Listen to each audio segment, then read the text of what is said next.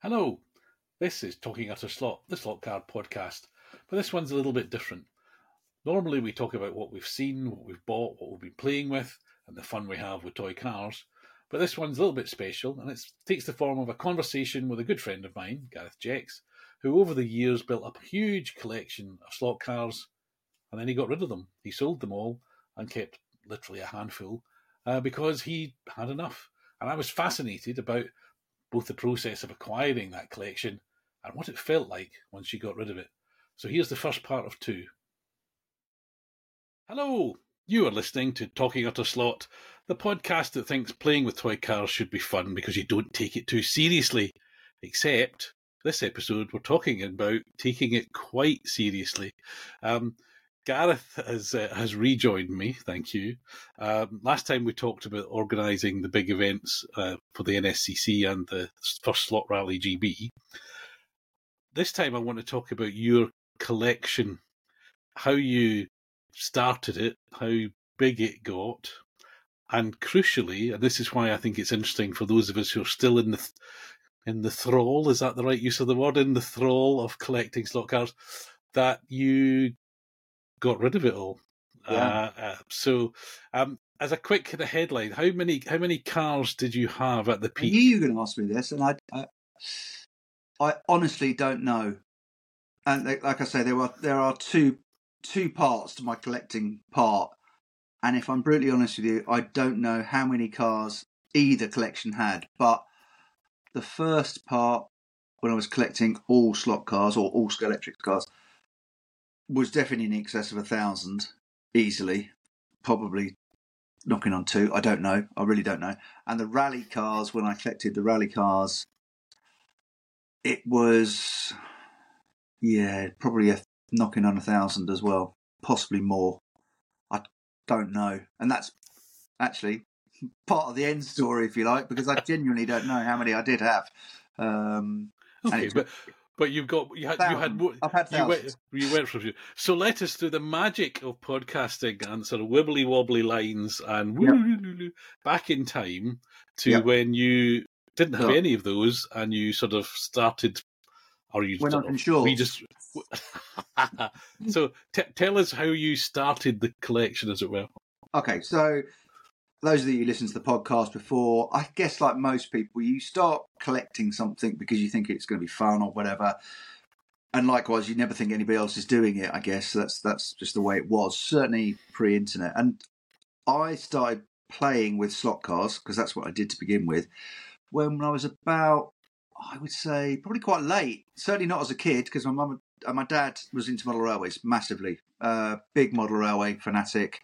Um, built you know model railway scenes and all this kind of fabulous one up in the loft. Um, and so I was not really into slot cars at all until we, I think I must have been about 15, 16, so quite late. Um, and I kind of started work at, at a camera shop in Purley, near South Croydon, that sort of way. And one of my good friends at the time had a better job, and we both had disposable income and time on our hands. This is pre kind of proper girlfriends and all that, and beer. Um, and um, we we bought all these bits and pieces in jumble sales. I mean, again, some of the younger viewers they're going to say, "What's a jumble sale?" Well, it's, it, it, it's a thing.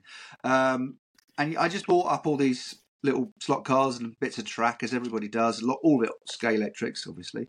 Um, and just had a few cars. I probably had, you know, 20 cars. And we'd go down to the local scout hut that my mum had access to and we build this enormous track in the scout hut. I mean, we're talking huge, huge, great single lane, massive though, you know, booster cables, you name it, all of it.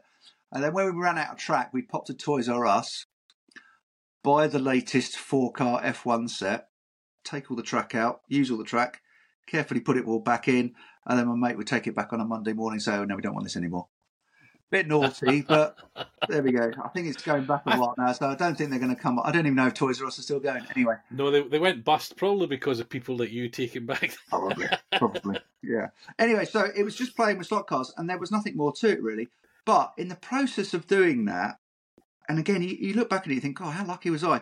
Some of the jumble sale finds were some odd bits and bobs. You know, you had your normal Porsche 911s, you had your uh, red BRM, you know, jelly mold type looking cars. But then I got a Bentley three and a half litre, and I looked at it and thought, blimey, that's quite cool. Um, and then because of that, you think, oh, what other things are out there? And of course, invariably, when you buy a set from a jumble set, it's got the old brochures in them, and you think, oh, this is great. Oh, yeah, I want that. And of course, it's of that area. I think it was uh, Magnatraction. And you know when they put titanium spark things on the bottom of the Formula One cars, all that kind of stuff. So it's quite exciting, and you start look back and you think, "Oh, I really like that. I really like that. Really like that." So you kind of amass these things, but it just happens by accident. And you get this. I got all these cars, and like I say, twenty of them, but they were all pretty varied. And then, as young lads do, it kind of gets a bit competitive. So you think, right, I'm going to go and see what actually I can buy at the local model shop, which existed then. Um, mm-hmm. Off you go. And there, lo and behold, was a Scalextric. I think I'm going to get this right. SRS2 mm. Renault 5 turbo jelly mold thing. But I took this thing out of this box and there were different gears and there was a little spanner and I put it on the track and annihilated my mate's cars. And it was just like, this is amazing sort of thing. But it was called Scalextric and I didn't know anything other. But I couldn't, it wasn't in the catalogues. And I thought, oh, that's a bit weird. So anyway, you carry on. So then it grew. A uh, couple of years off later, proper job, bit more disposable income, came back to it, bought a few more cars and stuff. And then you start getting into it a bit more seriously. So then, just by chance, I remember I was out, I was uh, on holiday uh, and working overseas. And this is at the infancy of the, of the website uh, and the internet and stuff. And I was just Googling around on my brother in law's computer because I didn't have one. And came across Phil Smith's website and just couldn't believe the the the amount of Scalextric cars there were. Okay, and it's just like orange. But I thought, wow, this is amazing. So then I came across Adrian Norman's website, again, this enormous list, and I thought, oh, this is great. I am a collector. I am a hoarder. This is my thing. That's what I'm going to do. Fabulous. And um, I'm sure we should say, just for those for, for the overseas listeners uh, who we've got a, we've got a couple. Um, so uh, Phil Smith is uh, still a very uh, active trader, um, and his his website probably his website probably hasn't changed to be honest in terms of the layout. Probably not. Um, uh, who you know travelled the length and breadth of the land, going to swap meets and fairs and, and buying up collections. Uh, so he had a lot of stuff, still does. Uh, and Adrian was whether he was at that time, he worked at Scalextric. He worked for Hornby. He didn't and, at the time. He didn't right, at the okay. time. No, he was at the he was a member of the NSCC, quite a senior uh, one, and then he went to Hornby. Yeah.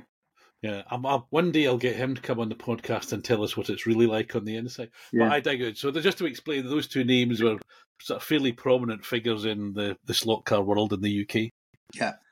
So anyway, I came across their websites and realised just how big it was, um, and started collecting slot cars because I enjoyed it. Um, and I, I mean, I don't know how many cars there are, but I'd take a wild guess Uh, at that time, color variations, all that kind of stuff. There were probably, I don't know, 4,000 Scalextric cars of different liveries, colours, countries of origin, shapes and sizes, and all that kind of. But I'd say 4,000. Probably somebody will come back to me and say, no, there's 4,030 or whatever. But I don't, roughly. I, well, I, I know a fairly large but manageable potential number if I if I reach off uh, off camera for a moment and bring back uh, Adrian's previous ah, tome, uh, uh, on the two, which is you know very full of uh, of pictures of slot cars. There's a lot. There's um, a lot. He he subsequently superseded this with a 10, 12 volume. Yeah, yeah. Well, I mean, this so, yeah. it as well because yes, there was a website, but you couldn't buy a book like. Well, there was an earlier book, not written by Adrian. I've forgotten what the guy's name was actually now. Roger Gillham. Yeah, Gillham, well done. Yes, yeah. And again, so you get that, and you suddenly realise, oh, there's actually quite a, a lot here to collect. But in terms of individual slot cars, actually, there's not that many. If you take, if you strip out all the colour variations and the different liveries and the different guide flags and wheels and all that stuff, actually, you're probably talking 400, maybe three or 400 cars if you look at it like that. So I thought, very achievable. That's what I'm going to do. Okay. So I did. started collecting, buying slot cars, uh, you know, swap meets, yes, NSCC, yes, joined that, member of the club and all that kind of stuff, going to swap meets, going to jumble sales and classified ads in newspapers and all that kind of stuff. And the collection grew and grew and grew because when I say there's like say two or three hundred different types of car, when you start collecting, every collector out there knows that you can't just have one Porsche 911 in red because there's a gold one. And Roger Gillham, that, was it Gillham? Gillham, Gillham. I, I haven't got it to hand, but I yeah, remember something. he Uh, to grade them as to how rare they were. So you look at it and think, oh, that one says it's three out of five being rare. I've only got a red one, and that's one, and that's boring. I'll have to get the gold one. Okay, I'm going to get a gold one. And then, oh, the gold one comes with a silver one as well. That's equally. Before you know it, you've got cabinets full of slot cars. So I had, I mean, I'm in my, my old slot car room now, which is full of something else, uh, not slot cars. Um, and I'm looking at the cabinets over on my left. And I know that when I lived in our first house, my wife and I bought our first house, it was quite small, two up, two down. And the study had four cabinets, and they're the same four cabinets that are over there. And I'm looking at that and thinking, well, how many cars are in there? Because that's how big the collection was. And it filled them. And when I say it filled them, originally when you first get them, each car is beautifully displayed slightly at an angle, so you can see it all. Looks lovely. And then you get another one. Oh, I haven't got any space, so it goes flat and gets pushed up the back of the cabinet. And before you know it, they're too deep, stacked, and all you see is a sea of plastic. And you think they look quite nice when they're out, but in the cabinet, no, they don't look mm. great. Anyway, so and then we moved, got a bigger house, and obviously I had a load of other cabinets made. So my room now is full of cabinets, and the collection grew and grew and grew to the point where these cabinets ultimately were full, had no more space. I remember it was quite a it was quite a feeling to walk into the middle of it. It was like a a real uh, Aladdin's cave. Yeah, Yeah, and of course they were. And the thing is, as well, um, you know, God forbid all the collectors out there. I took them out of the boxes, so all my cars were displayed unboxed on glass shelves. Fine. A because they look better like that. B because it gave me some perverse sense of satisfaction unboxing them. But also because I didn't have the space to keep them in their boxes. the boxes do take up, in the loft. the boxes take up. I uh, I just a quick. I feel when we moved to uh, up to the Midlands, this was about ninety five, and because I had to move, and I didn't have anything like that. I mean, I uh, how many cars I had at the time? I don't know, fifty. Uh, I decided I would burn all the boxes. So I remember standing burning a whole load of uh, Scalextric boxes. Uh, so I don't know how much money that. The other anecdote that I remember one night at the club. So this is a bit of a diversion on bo- unboxing. Uh, I thought the unboxing was. uh, unbo- unboxing's banned, but yeah. but I remember coming to the club at Farnham, and I'd I'd been in Spain, and I'd got a two car set in a, which is basically just two normal cars in, a, in their usual plastic cases with a, a special cardboard wrap round it, Yeah, yeah. and they were both Spanish Formula One drivers, obviously. Um, and I was undoing this box, and you sort of stopped and looked and said, "You realise you are halving the value of that, aren't you?" And I went, "Yeah, yeah, sort of toy cars, you know." So so, I uh, wasn't quite that bad. And when I say unbox them all, I did carefully unbox them all, which Yeah. actually I'm thankful I did at the time because, well, that comes back to haunt me later on. Anyway, so yeah. Anyway, sorry. So keep so so, So you were. that- You were sorry, buying still, but you were buying still buying old stuff as well as ordering. You were getting new stuff at the same yeah, yeah, time. yeah. was So this was predominantly, I would say, 95% Scalextric. Um, not NSCC, uh, no, sorry, not Ninco, not Fly, just Scalextric because that's what I thought it was. But again, right from almost from day one, those SRS2 cars that, of course, they came in Scalextric boxes, which I bought from the local toy shop. I just assumed it was all part of the same family, but obviously we all know better that actually that was SCX or Spanish Scalextrics. And again, you go to these. I remember going to. How do you remember? How do I remember this stuff? I was in Tenby in Wales again on a holiday. Went into a toy shop, and there were these Scalextrics cars, branded Scalextrics in the boxes, and they were like five ninety nine each, new. And the Scalextrics car next to it was twelve pound ninety nine or whatever it was, and they were the same car. They were BMW M3s. I don't know how that stuff's just come back to me. It has just come back to me. I hadn't even made note. But I remember there was a purple BMW M3 Scalextric in a box, five ninety nine. Next to it, different box, Scalextric, different logo, but still says twelve ninety nine. I thought, I'm not having that one. I'm having that one. So I bought three because you because they were cheaper. And then of course you realise, oh, different company. And then you see their range, you think, oh, even better. Still Scalextrics. I'll collect that as well. So it grew and it grew and it grew. Um, but like I say, I ran out of space, and then I moved, had more space, and the collection gets even bigger. But this is sort of first turning point in my collecting, really, because after a point, it just got to the point that I was buying slot cars because version one was light red, version two was dark red, version three had six spoke wheels and uh, one type of motor, and it, it- they were getting very specific, unusual. Primarily because I'd run out of collecting one of everything.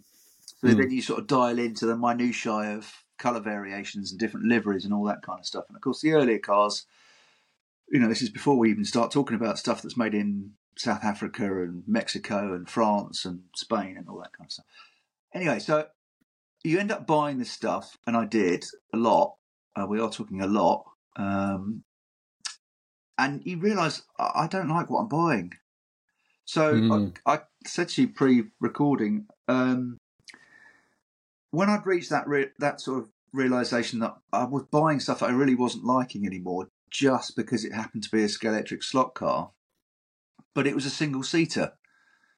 Now I don't mind watching Formula One, but there's a lot of shit early Scalextric single seaters. There really are.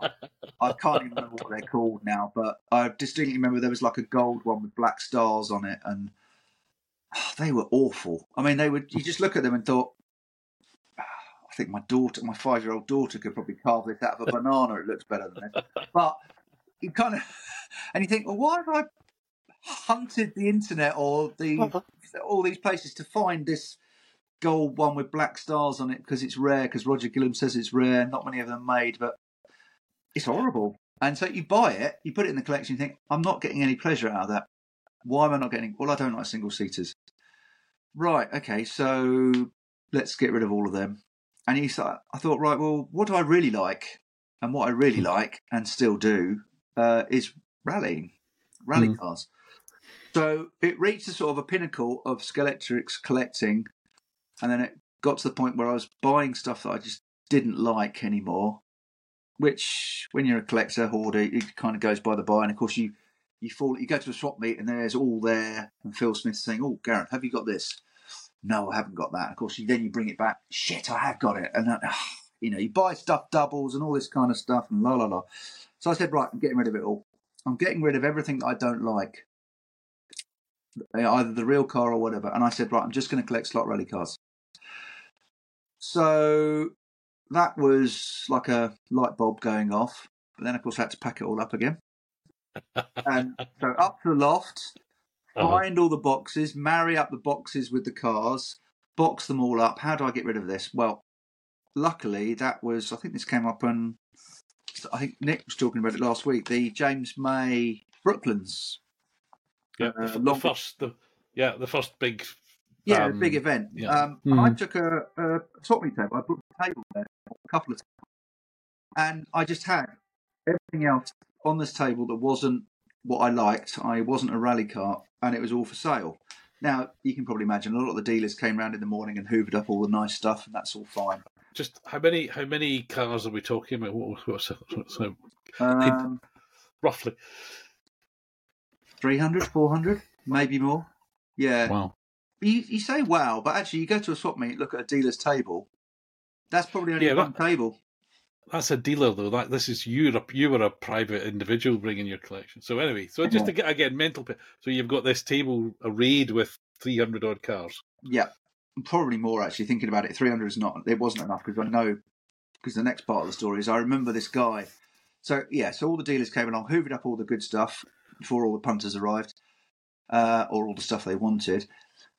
And then I had all this other stuff to. I mean, I, I had a fantastic day. It was quite an eye opener because you know I don't mind saying I didn't do too badly out of it.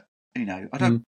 I think in honesty, like most collectors, you like to think, well, I took thousands of pounds, and I did, but it probably cost me thousands of pounds to buy it all. So I probably didn't make any money, but I felt quite good doing it. Because I do remember this guy turning up. We're talking about single seaters again. He just came to the table and he said, "Have you got any single seaters?" And I'd had some of them put out, okay, because I knew nobody was really going to buy them, so I just put a few of them out. I said, "Yeah, I've got quite a few." Why? He said, "Oh, that's what I collect. I collect single seaters, and I've just started." It's like, welcome. Hello, Let me buy you hello, a cup hello. of coffee. Come around the back, sir. And he took away two whopping great big cardboard boxes full of all the single seaters I had. And it was like happy days. I thought, fantastic. And I guess he was the opposite of me. He he loved single seaters and that's what he bought. Good for him. I didn't, and I got rid of it. Yeah, he probably tells a story about, oh, I went along to this thing and I was really lucky. There was this guy selling all this stuff. And And I, they were really cheap.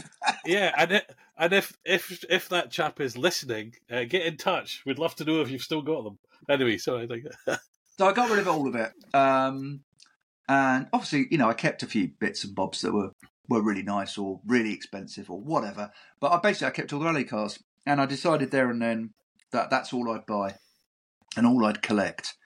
Um, and again, at the time, you know, you've only got to look at the Scalextrics catalogue. I mean, I haven't looked at one for years, but I'm guessing they, they still have a, a smattering of rally cars, and all the way through all the decades they've been making them, they, they've always had a rally car of some flavour in the catalogue. And that's fine. And I could have, I could have just said, right, I'm just going to collect Scalextrics rally cars and left it at that. And it probably would have been 200 cars in the collection, probably not quite as many as you might think. But of course, I don't. And then, of course, at that time, Fly comes along, Ninco comes along, SCX comes along, and you're exposed to lots of rally cars because most of those companies are Spanish. Hmm. The Spanish love their rallying, probably more than Formula One, I guess. I'm not sure. at the time, yeah, you know, the in the, in, uh, you could Carlos Sainz Senior Yeah, was uh, was you know. Motorcycling was the thing, rallying was next, and F one and they didn't really care Oh, about yeah. it. so Until Fer- Fer- until Fernando Alonso came along, you could you could go to the Spanish Grand Prix and you know get in on the day without Yeah. spending too much money. You know, So obviously they were making cars primarily for their home market, um, and that was great for me because suddenly there were all these rally cars which I loved the look of, loved occasionally playing with. Deliveries, you know, were quite exciting. Uh, and I do get it. I mean, I remember talking to Phil Smith, and he says, "Oh, I hate rally cars. They're just road cars with pretty pictures of them." and fair enough. He's he's not I wrong. can just I can just imagine him saying that actually. Yeah. Um, so, uh, so I collected rally cars and it was great. But obviously, then because there are so many other manufacturers out there, your your research and your opportunities broaden massively. And so the collection again, primarily financed by this windfall of single seater purchases, meant that I could go out and buy lots of rally cars, and I did. And I bought lots and slot, slot rally cars um, and continued to do so for many years. I'd probably say that collection. I can't remember when the James May thing was. Do you remember what date, what year it was? I, wa- want to say off the top of my head, 2008, something like that, maybe a bit about right. later. Yeah. So what we now? 2024. So I stopped collecting. oh, I think five or six years. Yeah, five five years ago. Yeah. So quite a number of years, I just collected slot rally cars.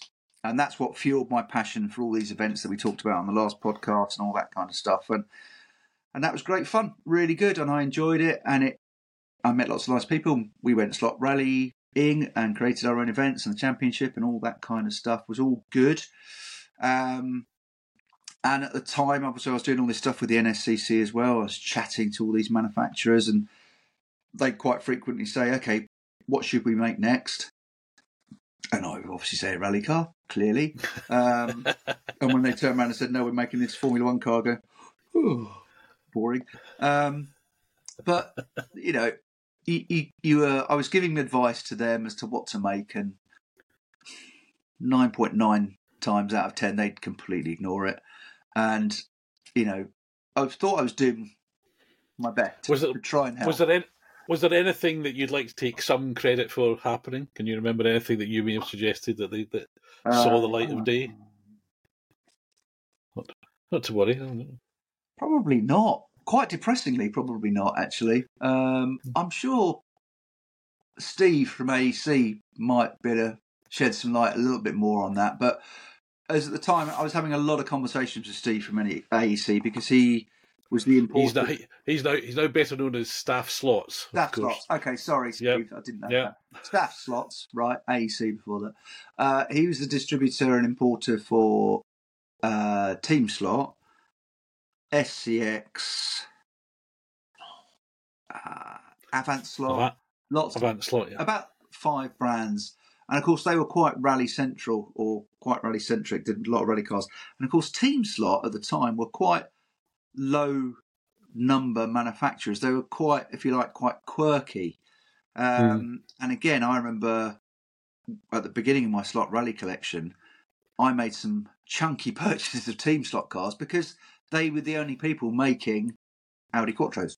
Uh, the mm. only people making all these cars. They were the only people making half decent models of Mark One Ford Escorts and stuff like that. And I do say half decent with a pinch of salt because it's all it's all relative. I think yeah. I mean, people who have been who have come to the hobby more recently, we really are spoiled these days because the the the, the detail and the correct the correctness, if that's the right word, is phenomenal compared to what it was even yeah. twenty I mean, years ago. Yeah. A, you look at an early team slot, and they were all hand resin cars, hand poured resin cars, and they were